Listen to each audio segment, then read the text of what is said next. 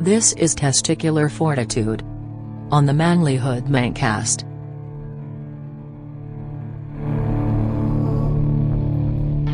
Are you ready to live life to the full?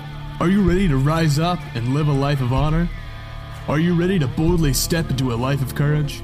This is the Manlyhood Mancast. And here's your host, Josh Hatcher.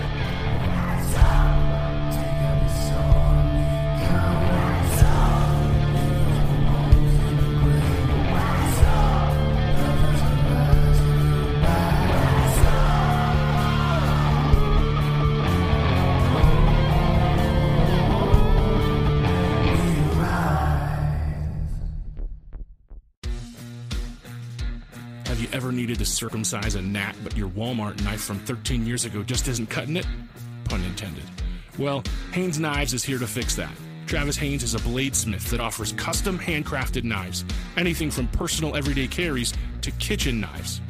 Find your new favorite knife at hainesknives.com slash mancast or follow Travis over on social media at birdforge and let him know we sent you. That's H-A-I-N-E-S knives.com slash mancast.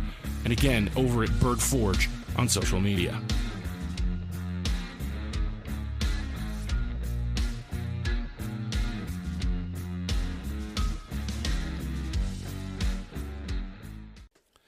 Gentlemen, welcome to the Manlyhood Mancast. I'm your host, Josh Hatcher. And today, this is Testicular Fortitude. It's our once a month historical portrait of a man with balls. today, we're going to talk about John Muir. And yeah, he's got a fantastic story, and I'm looking forward to talking to you about it. Before we do, though, I just want to invite you, men. If you want to level up as a man, we've got just the thing for that to happen. It's called the Arrows and Iron Brotherhood. This is where you are going to be become a better husband, a better father, a better leader. We're going to give you the tools and the connections to help you do that. So go to manlyhood.com slash brotherhood. John Muir was known as John of the Mountains, which is a moniker that I'm sure captured the heart of this Scottish American naturalist. John Muir's adventuresome heart reflects the courage and wanderlust of a man with testicular fortitude. A philosopher, zoologist, botanist, glaciologist, and an advocate for the preservation of the North American wilderness, he earned the title Father of National Parks.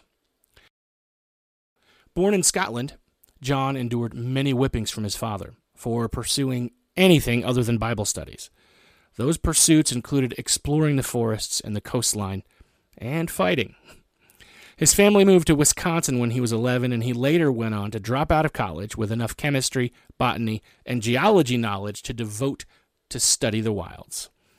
He took a job in an Indianapolis wagon wheel factory, and his innovation and creativity helped him move up to the role of supervisor.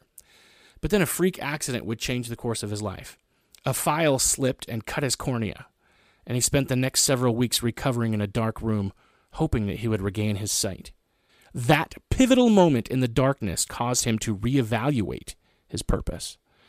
Muir said, This affliction has driven me to the sweet fields. God has to nearly kill us sometimes to teach us lessons. And then he devoted his life to exploration. He set off on a thousand mile hike from Kentucky to Florida.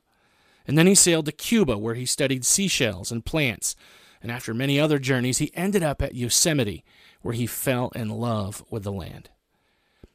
He founded the Sierra Club, which would advocate for the preservation of Yosemite and other places that would go on to become national parks.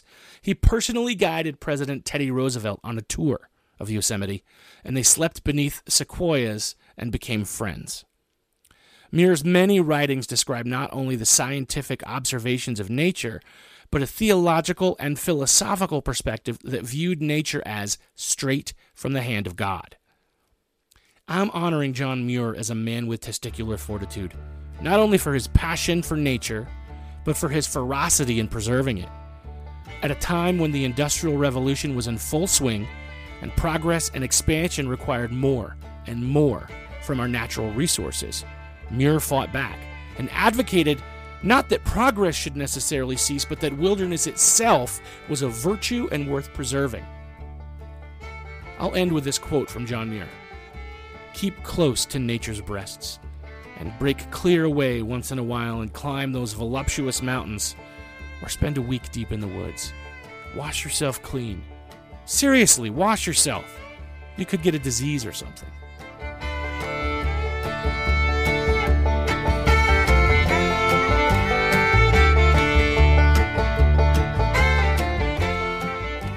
Gentlemen, I hope this story of testicular fortitude from John Muir has encouraged you. If you have testicular fortitude and you want to embrace your life of courage, you need to join our elite group of powerhouse men who are changing the world.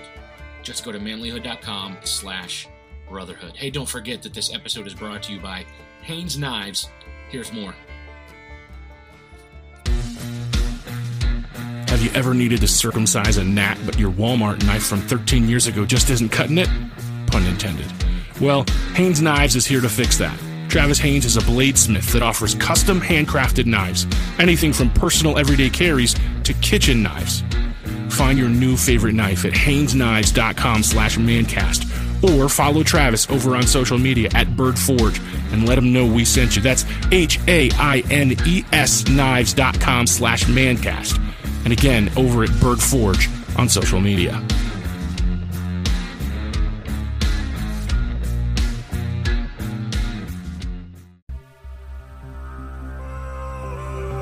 If you want to be a better man, check out our website, manlyhood.com, for blogs, videos, and more from our Manlyhood team. And you can also join our private Facebook group, Manlyhood Man Cave, where you can meet up with a band of brothers who will challenge you and help you on your journey of manhood. This episode is produced by Hatcher Media for manlyhood.com. Be sure to subscribe and leave us a review on iTunes, YouTube, or wherever you're listening to the show. Tune in again for more of the Manlyhood Mancast.